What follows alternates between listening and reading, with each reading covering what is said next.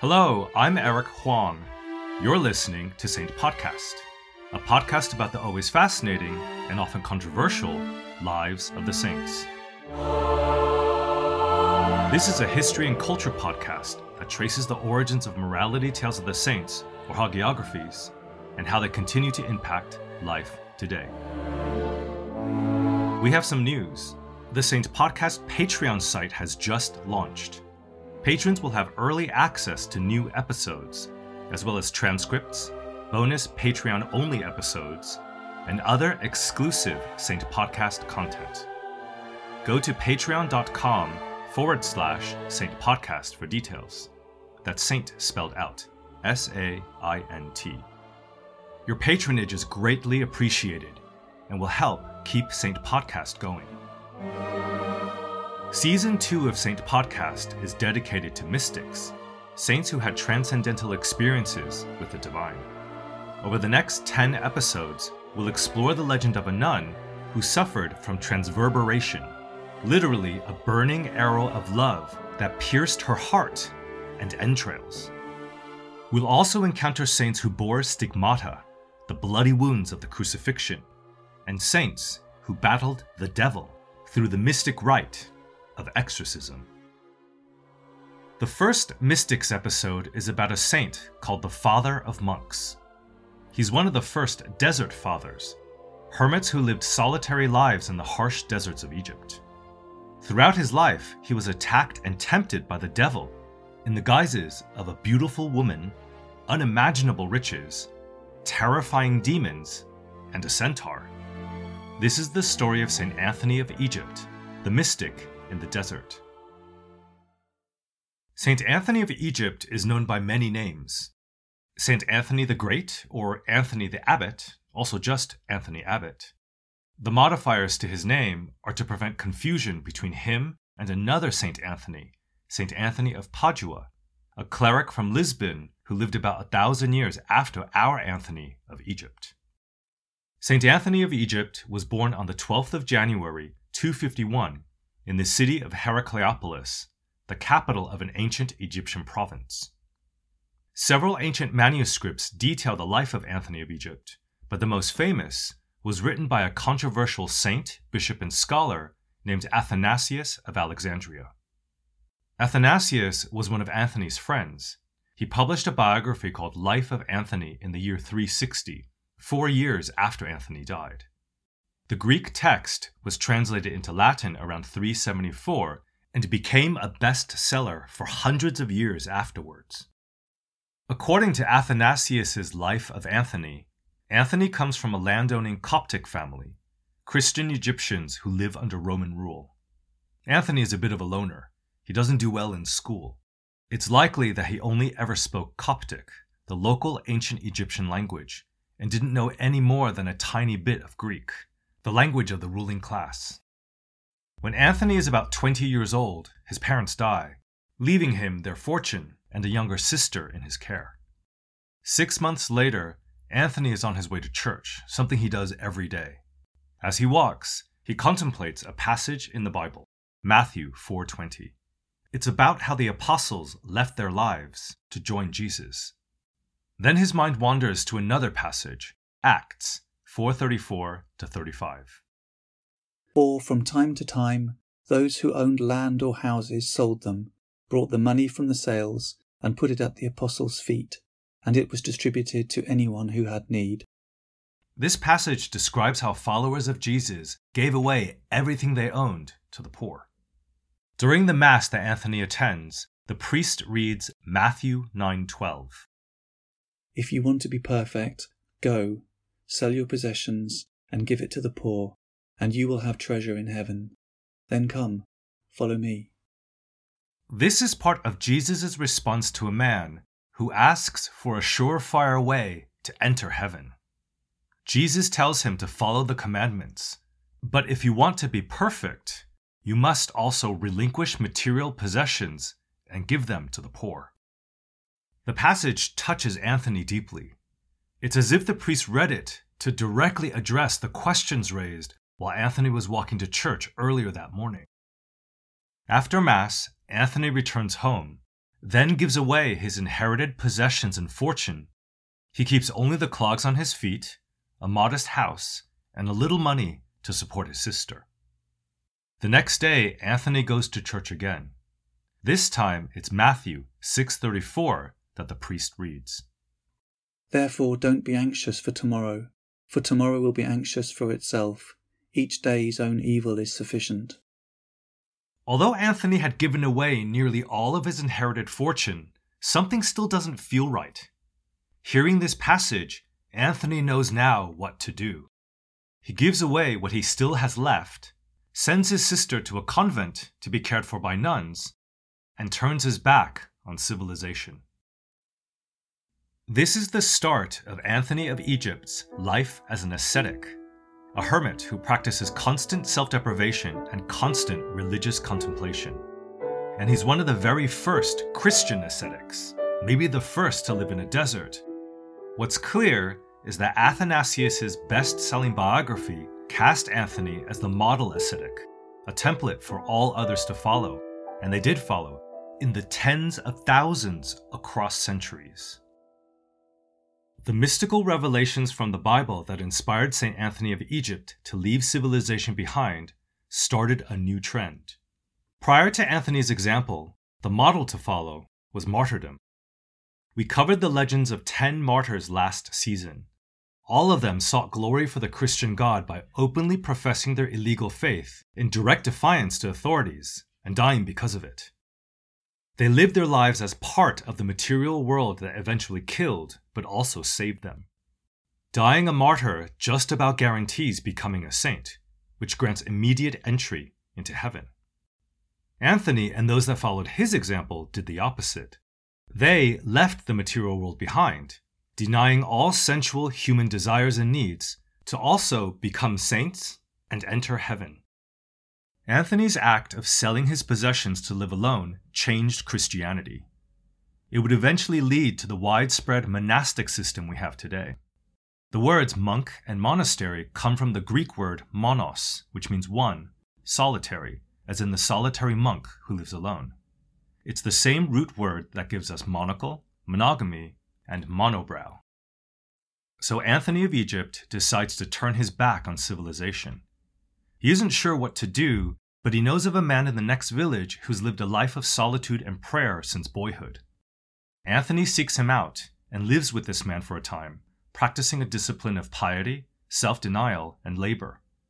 For several years, Anthony moves from village to village, seeking out similar holy men. Athanasius tells us how Anthony learned different virtues from each of them. He observed graciousness of one, the unceasing prayer of another. He took knowledge of another's freedom from anger and another's loving kindness. He gave heed to one as he watched, to another as he studied. One he admired for his endurance, another for his fasting and sleeping on the ground.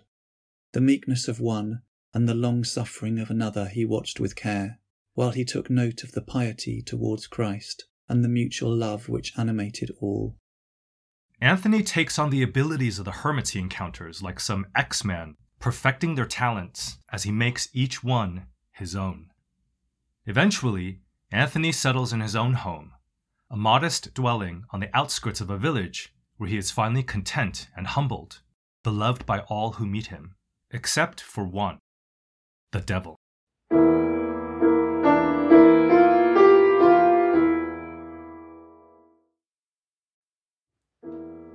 The devil's attacks are subtle at first. Whispered reminders of the wealth Anthony once had, a fleeting memory of delicious food and a soft, luxurious bed. Then, anxiety about his sister. Is she happy in the convent he sent her to? Has he done the right thing? Despite these worries, Anthony is able to settle his mind with meditation on scripture and prayer. So the devil changes tact. He now takes physical form to continue taunting him. Passers-by describe seeing Anthony arguing with a dark figure. The one would suggest foul thoughts, and the other counter them with prayers. The one fire him with lust, the other, as one who seemed to blush, fortify his body with faith, prayers, and fasting. Anthony's faith is too strong. The devil transforms into a beautiful woman. Anthony finds her charms irresistible, but keeps his mind focused on, quote, the threatened fire and gnawing worm, as well as other punishments of the damned. Anthony narrowly escapes with his innocence. Understanding that he's been beaten, the devil resumes his natural form. For some bizarre reason, Anthony has no idea who his adversary is and demands to know his identity. I am the friend of whoredom, and have taken upon me incitements which lead to it against the young. I am called the spirit of lust. Athanasius portrays Anthony's trial primarily as a battle against lust, rather than against any of the other 7 deadly sins. You'd think the devil would employ all of them before giving up. According to the Egyptian ascetic Abba Poemen, who was born shortly after Anthony died, the devil and his minions can only amplify one's own troubles and perversions. They do not fight against us at all, as long as we are doing our own will. For our own wills become the demons, and it is these that attack us in order that we fulfill them. According to Abba Poemen, the devil is powerless. His only weapons are the ones we provide him with. Given this, perhaps lust was the sin Anthony, or maybe his biographer Athanasius, found the most difficult to combat. The temptress is a very common Christian trope, in which good men are ruined by a woman, from Eve to Jezebel to Salome, and even Mary Magdalene. A good old-fashioned temptation scene only helped to catapult Life of Anthony into becoming a bestseller. Anthony's triumph over the devil and lust sees him alter his lifestyle to be even more austere. He stops sleeping, keeping a vigil all night, lest the devil return. When he does sleep, it's usually on the floor. He only eats once a day, just after sunset, salted bread and some water. Sometimes he eats once every 2 days, then once every 4 days. All the while, Anthony feels his life is still full of excesses he could discard. So he leaves his village to live in an abandoned Roman tomb near his hometown. He asks an acquaintance to bring him bread and seals the tomb behind him. Anthony lives in solitude for many years, and his reputation grows. This greatly concerns the devil. The last thing he wants is for Anthony's example to inspire others to follow him. So the devil attacks, this time physically. Scores of demons enter the tomb and, quote, cut him with stripes that he lay on the ground, speechless from the excessive pain. Stripes are blows with a rod or a lash, and they make Anthony lose consciousness from the pain. The man bringing Anthony bread witnesses the assault and takes Anthony's broken body back to town, to the church of Anthony's youth. It's midnight when Anthony regains consciousness. He wakes to see well-wishers all around him, many of them family members and former friends. They're all asleep. Anthony quietly signals to the man who saved him to carry him back to the tomb. That night, the devil returns. His minions have taken on animal forms. And the place was on a sudden filled with the forms of lions, bears, leopards, bulls, serpents, asps, scorpions and wolves. And each of them was moving according to his nature. The lion was roaring, wishing to attack. The bull seeming to toss with its horns, the serpent writhing but unable to approach, and the wolf, as it rushed on, was restrained. Altogether, the noises of the apparitions with their angry ragings were dreadful. Anthony remains steadfast, but the pain is now unbearable. The commotion caused by the demonic animals shake the walls of the tomb like an earthquake. Suddenly, the roof bursts open. A white light bathes Anthony in healing brilliance. It's God to the rescue. Anthony questions him. Where were thou? Why did you not appear at the beginning to make my pains to cease? God answers that he was at Anthony's side the whole time. Anthony didn't need any help till now. And now that Anthony has shown such fortitude and faith, God promises to make his name known everywhere. The next morning, Anthony leaves the tomb. The encounter with the devil has shaken him, and he wishes to distance himself even more from the trappings of civilization. So at the age of 35, Anthony of Egypt sets out alone into the mountains. As he walks, he notices something glittering in the path ahead. It's a silver dish of inestimable value. Anthony rightly decides it's a trap. He says out loud that he won't be fooled, and the plate evaporates, quote, like smoke from the face of fire. Anthony continues his journey. He spots pieces of gold littered on the ground. More and more piles of gold appear. The sheer quantity of it becomes an unbearable temptation. So Anthony runs towards an abandoned fort on the other side of a river, making pains to not look at the gold at all. When at last Anthony reaches the fort, which was, quote, full of creeping things, the gold disappears. The creepy crawlies inside the fort also disappear when Anthony enters. He discovers a natural spring. With this source of fresh running water and a 6-month supply of bread, Anthony decides to make the fort his home and seals himself within it. He lives in the fort for several years in constant mystical contemplation. The only human contact he has is when fresh bread is lowered into the fort from an opening in the ceiling. But Anthony isn't really alone. As the years pass, more and more visitors journey to the fort, forming a camp around it. Some are simply curious, hoping to catch a glimpse of this mystic named Anthony. Others are ascetics themselves and beg to be taken in as disciples. Just as God had promised, Anthony of Egypt is now a celebrity, and his refuge a tourist attraction. Although no one ever sees Anthony, those who journey to the fort describe hearing, quote, piteous voices and crying. Various theories blame demons or pagans for the commotion, although those who manage to have a peek through the ceiling see no one. Finally, one visitor cries out, asking if Anthony needs their help with whatever is besieging him. At this, Anthony finally speaks. The demons make their seeming onslaughts against those who are cowardly. Sign yourselves therefore with the cross, and depart boldly. Let these make sport for themselves. Echoing Abba Poeman's statement that demons can only amplify the fears and sins within, Anthony reassures the visitors with an instruction to be brave and faithful. Fortified by Anthony's wisdom, pilgrims now only hear singing, Anthony singing hymns at the top of his lungs. After nearly 20 years of solitude inside the fort, Anthony, now about 55 years old, emerges. All present at Anthony's re-entry are astonished at how healthy he looks. Not overweight from lack of movement or exercise, not emaciated from starvation. Anthony looks great, and his soul is equally healthy. He had achieved through an ascetic life what martyrs had achieved through an early death. The mystical experiences from the last 20 years had changed him. Anthony now possessed the grace of eloquence to inspire and comfort all who were in his presence. And he'd gained the power through God to heal the sick and exorcise demons from the possessed. Soon, the wilderness of Egypt filled with monks who followed Anthony's example. Some lived together in communities, and it's these men who called themselves brothers that began the monastic movement that would continue to this day.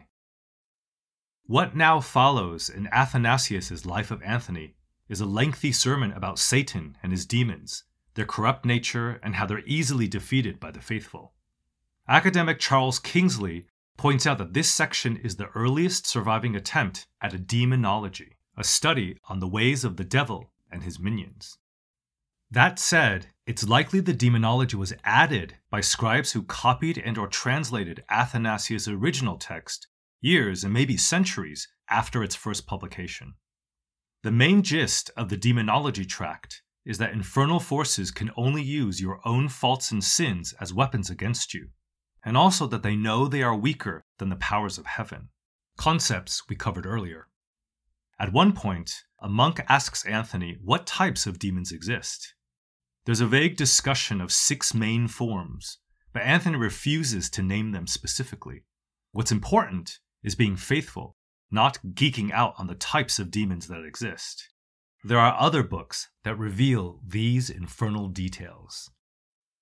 It's the year 311. Emperor Galerius Valerius Maximinus commonly known as Daza, has just renewed the Christian persecutions. He'd later rescind the order in 313 after the rise of Constantine, the Roman Empire's first Christian emperor. Amidst the persecutions, Anthony leads his followers back to the city, to Alexandria. He hopes to die a martyr. Martyrdom was still seen as the ultimate act of devotion to God. It wasn't to be. Anthony is arrested, but the judge sets him free due to Anthony's, quote, fearlessness and earnestness. When the persecutions end, Anthony returns to his cell in the mountain fort. The life of Anthony tells us he had a crisis of faith over his failure to be a martyr, and doubles down once again on self-denial. He stops bathing, avoiding even stepping in water.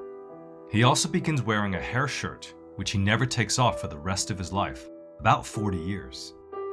Anthony becomes even more reclusive and shuts himself in a room inside the mountain fort, away from the monks that now live with him.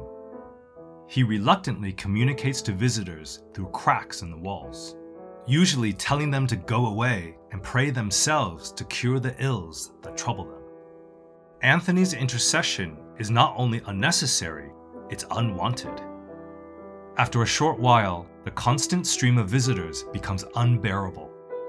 Anthony resolves to leave the mountain and journeys south to Upper Thebaid, where he's relatively unknown.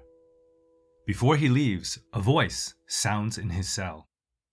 Even as thou goest to the Thebaid, even if, as thou art minded to do, thou goest down to the cattle pastures, thou wilt have to endure more and double trouble. But if thou wilt really be at rest, go now into the inner desert. The voice is God, who dissuades Anthony from going to another remote mountain, and to go instead to the very edges of civilization, to the heart of the harsh Egyptian deserts. At that very moment, a train of Saracens passes by. Saracen is a word used by medieval Christian writers to describe Muslim nomads. The Saracens are headed to the desert and welcome Anthony of Egypt into their band. After 3 days and 3 nights, they come across a mountain in the desert, an oasis with a small spring at its base and several neglected date palms. Anthony knows at once that this will be his home until death. The Saracens leave him, gifting all the bread they could afford to give. No sooner had Anthony settled into his remote desert home than his followers discover his whereabouts. They gather in droves, bringing bread and food. Anthony doesn't want to be dependent forever on outside help, and asks them for corn, a hoe, and a hatchet, which they happily bring him. He tills and irrigates the land around him, and grows corn to make flour and bake into bread. When the first crop is ready for harvest, the wild animals with whom Anthony shares the natural spring descend on his patch, eating and ruining everything. Anthony manages to trap one of the animals and admonishes them. Why do you hurt me, who have not hurt you? Depart, and in the name of the Lord, never come near this place. The chastised creature leaves, and none ever trouble Anthony again. The human intruders don't stop, however. Some are helpful and bring additional foodstuffs like olives, pulses, oil. Infernal visitors are also always present. The life of Anthony tells us, quote, the devil watched Anthony and gnashed upon him with his teeth. At night, packs of hyenas harass him. Anthony easily dispels every supernatural harm with prayers. The devil has one last trick up his sleeves, though. He takes on the form of a centaur, quote, like a man down to the thighs, but having legs and feet like an ass. Unmoved, Anthony crosses himself and speaks a prayer. The devil, in centaur form, flees with his demon retinue. In his haste, he falls and is vanquished for good. For the rest of his life, Anthony lives in the desert, making the occasional trip to visit other hermits and bands of monks who've set up their own desert cells. Anthony performs numerous miracles. Water flows from desert sands to save dying pilgrims. Demons are vanquished, including one that made the boy it inhabited smell like rotting fish, and another that made the possessed eat his own excrement. Incurable diseases are also dispelled. One of these beleaguered a man named Fronto, who gnawed on his own tongue and attempted to gouge out his eyes. Another afflicted a maiden whose eyes, nose, and ears constantly ran with a foul-smelling fluid that turned into writhing worms when it dripped to the ground. Towards the end of his life, Anthony takes trips to Alexandria to preach and perform miracles. His reputation even reaches Emperor Constantine. The emperor, a Christian, seeks out the ascetic for spiritual advice. Anthony's reluctant reply is a little shady. He begs Constantine to be just and to have pity on the poor, then ends the missal with a reminder that Christ alone is, quote, the true and eternal king. Eventually, Anthony returns to his desert sanctuary. He's now 105 years old and foresees his own death. He informs the monks on a nearby mountain that it's his wish to be buried and not mummified, which was the local custom. This is a dig at pagan practices, which, according to Athanasius, Anthony deemed, quote, neither lawful nor holy at all. In his last moments, two monks are at Anthony's side, both of whom had been with him for the last 15 years. Anthony instructs them to give one of his sheepskin coats to Athanasius and to return the tunic Athanasius had given him. His second sheepskin is to go to another bishop, Serapion, a hugely influential Egyptian scholar and saint. Anthony's only other possession, his hair shirt, he bequeaths to the monks in attendance. After uttering these wishes, Anthony dies, peacefully and full of joy.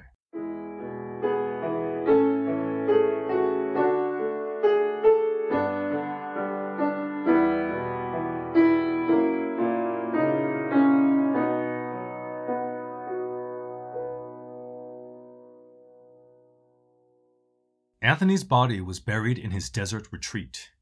Nearby, a semi-permanent camp of followers slowly coalesced into what is now the monastery of St. Anthony. Today, the Coptic Christian monastery is like a small village with 5 churches, a mill, a bakery, and gardens. It's about a 5 or 6 hour drive from Cairo. In the year 561, Anthony's body was disinterred and translated to Alexandria. Sometime in the 7th century, Anthony's relics were taken to Constantinople for safekeeping during the Muslim conquest of Egypt. The Byzantine emperor, likely Emperor Basil the Bulgar Slayer, then gave the relics to the Bishop of Soissons in the 10th century, who built a church to house the bones in a village in the French Alps, which he renamed the Abbey of St. Anthony. A disease called ergotism was rampant in the region.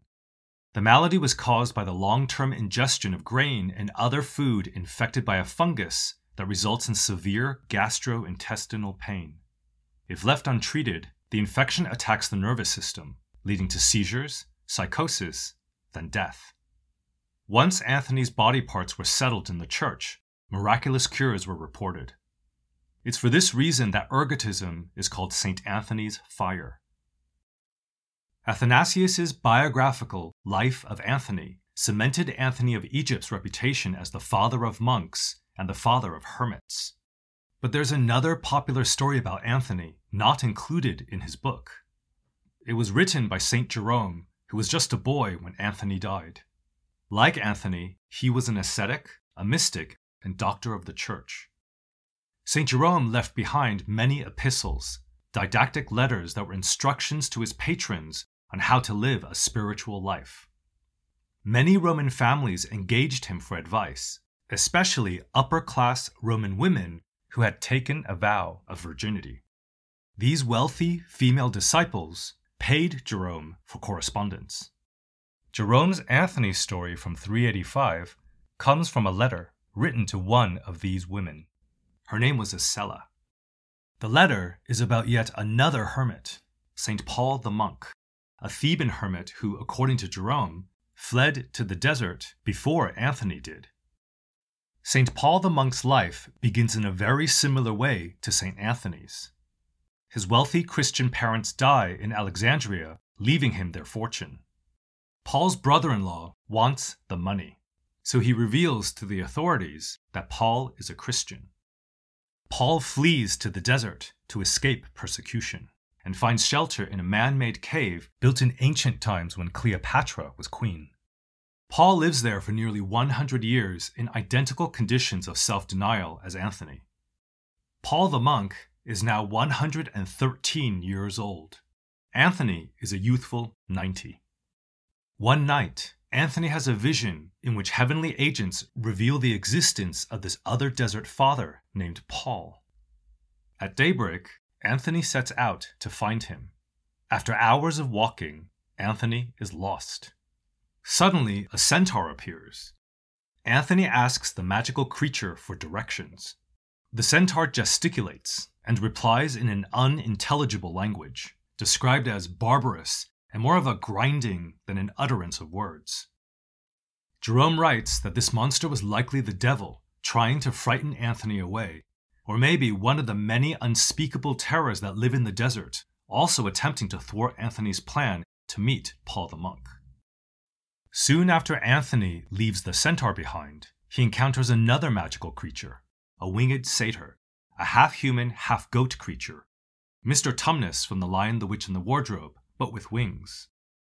Anthony braces himself for another bizarre encounter, but the satyr turns out to be perfectly lovely, civilized even. The satyr hands Anthony some dates as refreshment. Then he speaks. I am a mortal, and one of the inhabitants of the desert, whom the Gentiles, deluded by various errors, worship by the name of fauns, satyrs, and incubi. I come as ambassador from our herd, that thou mayst pray for us to the common God, who we know has come for the salvation of the world. The satyr explains that the Gentiles, which means non-Christians in this context, believe his people to be pagan monsters. The truth is, they're all Christians just like Anthony. This is a comment on pagans, that a degenerate, half-human creature like a satyr could recognize the Christian God as the true God, shows how very depraved the full human pagans are. Anthony expresses this sentiment to the satyr and cries tears of joy. The satyr flies away. Anthony spends a second day wandering the desert, trusting that God will lead him to Paul. That night, he sees a light in the distance. It's Paul's cave, and he heads for it. The men embrace when they meet. Paul asks Anthony what's been happening in the world. Who's the emperor now? Do the ancient cities still stand? Before Anthony can answer, a raven flies into the cave, depositing a loaf of bread on the table. Paul exclaims that this is the first time the Lord's raven has brought him a full loaf, enough for both of them. The two hermits then have a friendly argument over who should break the bread. Should it be Paul, the host, or Anthony, the younger of the two? They finally agree to each take hold of one end of the loaf and pull apart at the same time, thereby breaking the bread together as equals. The next morning, Paul has a favor to ask of Anthony. I knew long since, brother, that thou wert dwelling in these lands. Long since God had promised thee to me as a fellow servant, but because the time of my falling asleep is now come, and because I always long to depart and to be with Christ, there is laid up for me, when I have finished my course, a crown of righteousness. Therefore, thou art sent from the Lord to cover my corpse with mould and give back dust to dust. God had told Paul that Anthony would come for a visit shortly before the older man's death to help with the burial. Paul asks Anthony to go back to his own cave and fetch the cloak Athanasius had gifted him. Once Paul dies, Anthony is to use the cloak to cover the corpse. Anthony is distraught at the news. He had finally found Paul and had hoped the two could live together, learn from each other. But it wasn't to be. Anthony says goodbye and rushes home to fetch Athanasius's cloak. Paul didn't really care what happened to his body. He only sent Anthony away to prevent him from witnessing the death, which would have disturbed Anthony greatly. It takes 2 days for Anthony to make the return journey. When he's nearly back at Paul's cave, he sees in the sky a host of angels, leading Paul to heaven. Anthony falls to the desert floor and weeps. he cries out, "So late known, dost thou vanish so soon?" Anthony, who is ever the teacher, the one whom everyone comes to for comfort and advice, has finally found someone he can turn to that he can learn from. But the one night they had together is the only acquaintance they'll ever have, on Earth at least. Anthony enters Paul's cave to see his friend's corpse, kneeling with arms outstretched in prayer. He kisses Paul's face and weeps. Then he wraps Paul's body in the cloak. Paul wanted to be buried in his cave, but Anthony doesn't have anything to dig with. The cave floor is too hard for him to use his hands. Just as he's decided he has to go to town, two lions show up. They pause at the corpse's feet and roar terribly. Somehow, Anthony knows they're in mourning. The lions then begin clawing at the floor of the cave. Before long, they've dug out a pit just the right size for Paul's corpse. They turn to Anthony and bow their heads, licking his feet in a blessing, and return to the wilderness. His friend now buried, Anthony takes Paul's tunic and puts it on. According to Jerome, Anthony wears Paul's shirt for the rest of his life.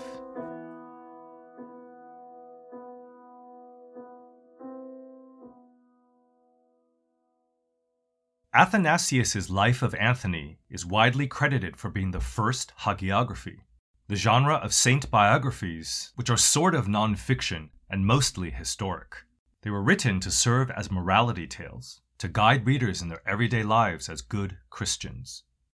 Athanasius took many liberties in the retelling of his friend's life. Academics and authors Lance Janot and Elaine Pagels point out that Athanasius played down the more mystical aspects of Anthony's life and teachings. He also tempered Anthony's visions with warnings, allegedly from Anthony himself, that glimpses of the future and of divine scenes must be critically examined and best never repeated, because they're most often tricks planted by the devil. Athanasius was careful to paint Anthony as a divinely inspired ascetic who was part of and sanctioned by the church, not an outsider on his own personal journey to find God. The Anthony in Athanasius's book had, quote, marvelous respect for the canon of the church. An examination of Anthony's surviving letters and stories about him that predate Athanasius's book show the opposite to be true. In the first few hundred years of Christianity, a profusion of popular beliefs and interpretations existed within the church. Nearly all were in direct opposition to each other and resulted in violent conflicts. Of particular concern to Athanasius were the Arians, followers of an ascetic from Alexandria named Arius. The Arians didn't call themselves Arians. They were just Christians, and according to them, the real Christians. They believed that Jesus, the Son of God, was separate from God the Father. According to the Bible, Jesus was begotten or made by God the Father. For Arians, this meant Jesus was a lesser being created by a greater being. Both were divine by nature, but Jesus wasn't God. The opposing view held by Athanasius maintained that the Father and the Son were equals, two parts of a trinity that also included the Holy Spirit, all three co-eternal, existing together for all time. The issue came to a head in the year 325 when Emperor Constantine called an assembly of bishops at Nicaea, a city in the province of Bithynia, now modern-day Turkey. The Council of Nicaea was the first official attempt to unify Christians under one common belief system.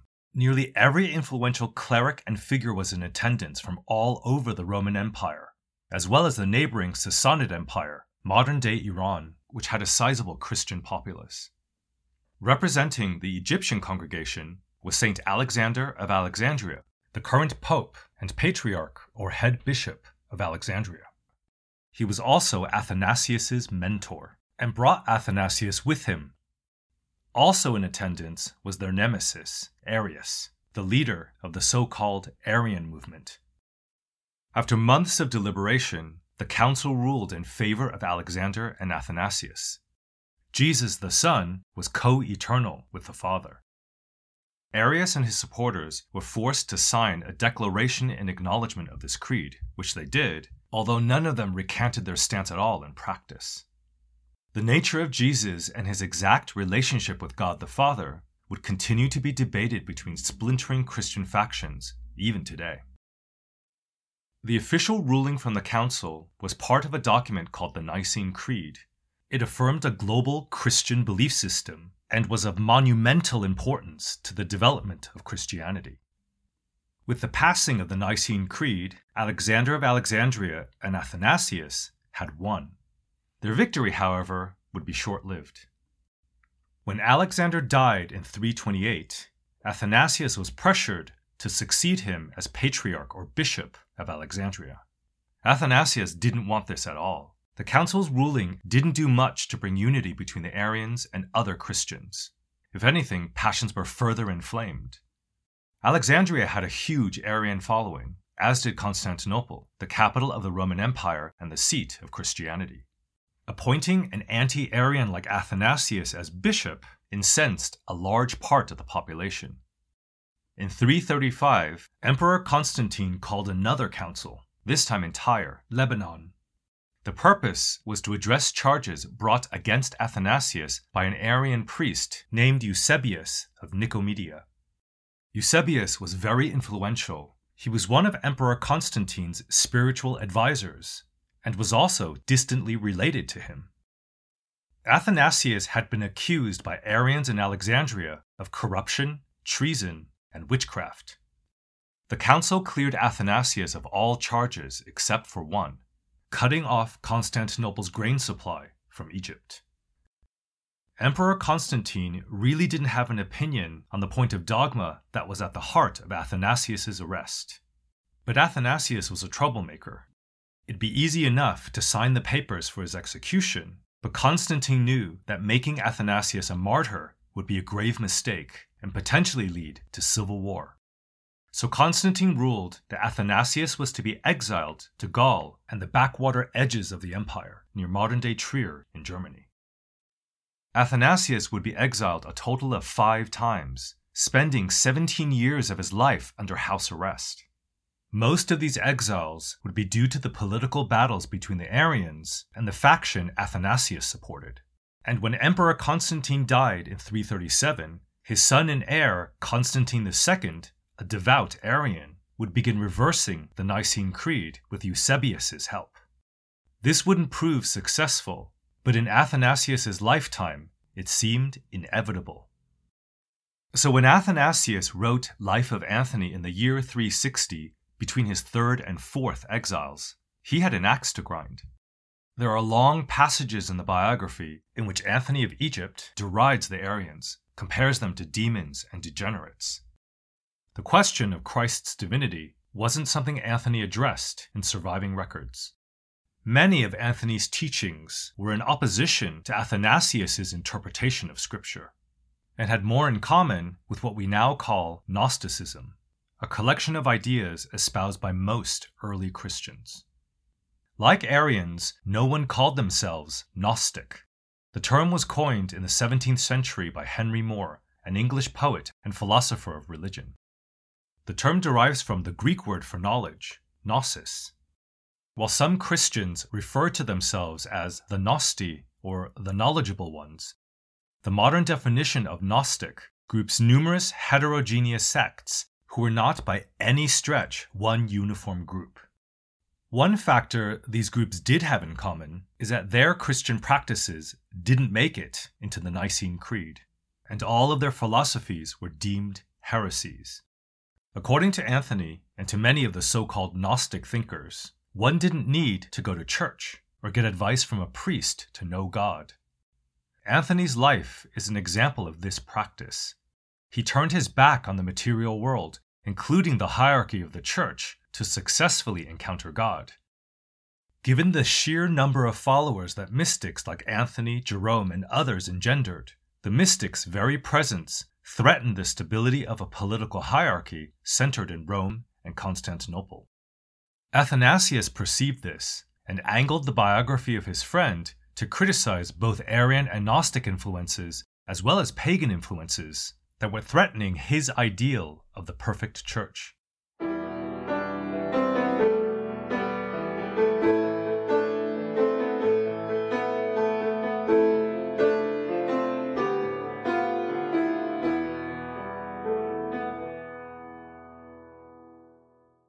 More than 1,500 years after the publication of Athanasius' Life of Anthony, Gustave Flaubert, the French novelist who wrote Madame Bovary, composed a poem in prose entitled The Temptation of St. Anthony. The 1874 publication is a dreamlike, surreal work that takes place over one night and fleshes out the temptations Anthony faced in Athanasius' book. The images conjured up are fantastically bizarre and highly symbolic. Central to the narrative are the demonic figures of Arius and the proponents of other Christian philosophies, such as Montanism, Sabellianism, Marcionism, and many others that have been violently extinguished by the Catholic Church as heresies. These are the disguises the demons take to tempt Anthony, alongside figures from the Bible and classical philosophers and thinkers who represent pagan voices. In the final climactic scene, Anthony confronts the devil himself. They enter into a philosophical debate on the nature of God, and whether good and evil mean anything at all to a perfect being. The discussion with the devil causes Anthony to have a crisis of faith. At the last minute, he perseveres and works through it to see Jesus' face in the rising sun when morning finally breaks. Similar to Athanasius before him, Flaubert uses his book about St. Anthony of Egypt to promote his own Christian beliefs. Flaubert was a follower of Baruch Spinoza, a 17th century rationalist philosopher who, like Flaubert, was a pantheist, someone who believes that God isn't a separate being but encompasses everything, and as such, God is indifferent, a concept explored in Flaubert's book about Anthony. The 19th century writer and critic Émile Hennequin read Flaubert's Temptation of St. Anthony as a commentary on the struggles that artists of the time such as Flaubert faced. They symbolically fought temptations and the devil, which represented tensions between 19th century science and faith, the newfound moral and sexual freedoms in turn-of-the-century France, and the horrors of the Franco-Prussian War. Gustave Flaubert mentioned three moments in his life that influenced his love for St. Anthony of Egypt and inspired his book. The first was watching the performance of a famous St. Anthony puppet show in Rouen as a boy. The second was an 1845 visit to the Balbi collection in Genoa, where he viewed a painting that was formerly ascribed to Peter Bruegel, but is now believed to be a painting by a follower. And the third, a St. Anthony engraving by Jacques Callot, which Flaubert purchased and framed in 1848. Both the Callot and Bruegel-esque artworks depict the temptation of St. Anthony, illustrating the scene from Athanasius' book in which Anthony battles temptations of the flesh and demons. The treatment in both works of art is Hellraiser-like on the one hand, with twisted, half-animal, half-humanoid forms in agony, yet Miyazaki-like on the other, with delightfully weird and whimsical creatures. The earliest surviving depiction of the Temptation of St. Anthony is a fresco at the Santa Maria Antiqua Church in Rome. The fresco was created in the 10th century by an unknown artist. A proliferation of temptation paintings followed. The animals that tormented Anthony in Athanasius' book were replaced by monsters. Perhaps the most famous of these is the 1501 triptych or three-paneled painting by Hieronymus Bosch at the National Museum of Ancient Art in Lisbon. The left panel portrays St. Anthony at the top, carried high into the sky by airborne demons. One of them is shaped like a boat, carried by a bat-like creature with a fish flying into it. Another looks like a quasi-human figure riding one of the flying fish, holding a third fish in his arms. The demon carrying Anthony is a composite of what looks like a dead frog on his back, on top of a creature shaped like an oak leaf, with impossibly thin, gazelle-like hind legs. At the bottom of this same panel is an injured Anthony, carried away by two monks. This is after the demons in the sky have dropped him to the ground. The monks are taking Anthony back to his cell, which is depicted as a man on all fours. The entrance is through his anus. Although Athanasius doesn't mention St. Anthony being carried into the sky by demons, it's become part of the legend and a popular scene in art. Michelangelo's first surviving painting, which dates to the 1480s, is a copy of an engraving of this Demons in the Sky scene by Martin Schongauer, created about 20 years earlier. The central panel of the Hieronymus Bosch triptych is the actual temptation of Anthony. It's filled with fantastical and horrible human-animal creatures, fused to each other and to inanimate objects and indescribable organic forms. Some carry weapons, others musical instruments. Anthony is at the center of the panel, leaning over a bench. He points to an altar with a crucifix on it and the figure of Jesus, who points at the crucifix. In the background is a city on fire, possibly a reference to St. Anthony's fire. The right panel of the triptych shows Anthony in mystic contemplation, surrounded by temptations and infernal figures, which he now ignores. Make time to see this painting if you're ever in Lisbon. The National Museum of Ancient Art is incredible. There's also an image on the St. Podcast website. Paintings of Anthony prior to the temptation images, which had their height in the 14th century, show a bearded, elderly hermit wearing a brown sackcloth. He usually holds a bell, a symbol of a divine calling. In medieval legends, the peal of a church bell could dispel demons, so the bell also alludes to Anthony's successful fight against them. The Greek letter tau, which is equivalent to our letter T, is also present, usually on a cross or stitched onto Anthony's garments. It symbolizes resurrection and eternal life. A lot of paintings also include a pig. The pig can often be seen in the temptation paintings, sometimes trussed up by demons trying to cook him or just chasing and harassing him. Occasionally, the pig is tempted along with Anthony and gapes at a naked rear end or a pile of luscious food. Several medieval stories explain the presence of the pig. In one, Anthony cures him of blindness, and the two become lifelong companions. Another story mentions the efficacy of lard in treating ergotism. The pig, in this case, is a symbol of the cure. And lastly, it was said that the bell worn around the pig's neck helped Anthony keep demons at bay. According to academic and author Nancy Davenport, the accepted explanation for the origin of Anthony's pig is linked to Antonine monks in Italy. The monks were allowed to keep a few free-ranging pigs in town as long as the animals wore bells around their necks to warn people of their presence. The monks rang the pigs' bells to call for donations, and sold the pigs to raise money. The pigs started appearing in St. Anthony paintings, and the stories followed. This is also the reason why St. Anthony of Egypt is the patron saint of butchers, bell ringers, and brush makers, who used pig hair to make brushes. St. Anthony of Egypt started a revolution. His example offered believers an alternative to dying for their faith to enter heaven. People followed him in the thousands and formed the monastic system of monks and nuns around the world that still exists today. And though his legend was co-opted by politicians and officials to serve their own needs, I see in Anthony of Egypt a rebel, someone who didn't fit in with the mainstream culture and expectations of the time. Many of his self-taught practices of meditation, fasting, rejecting the material world, harkens to ancient mystical practices in India, which continue to attract modern-day disciples. We no longer call it mysticism, though. We call it wellness. And the desert cells of Anthony and his ascetic monks are now desert retreats. I wonder what St. Anthony, the mystic in the desert, would think about this. Thank you so much for listening to the first episode in our new season about mystics. If you like what you heard, please subscribe to the podcast and leave a review. For images of the artworks, people, and topics mentioned, please have a look on the St. Podcast website at stpodcast.com. Feel free to follow us on Facebook, Twitter, and Instagram for updates.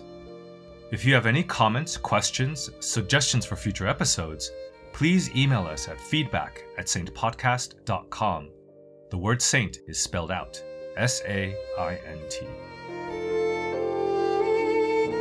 Special thanks to Simon Beecroft, a book publisher, editor, and author from London, who provided the readings in this episode.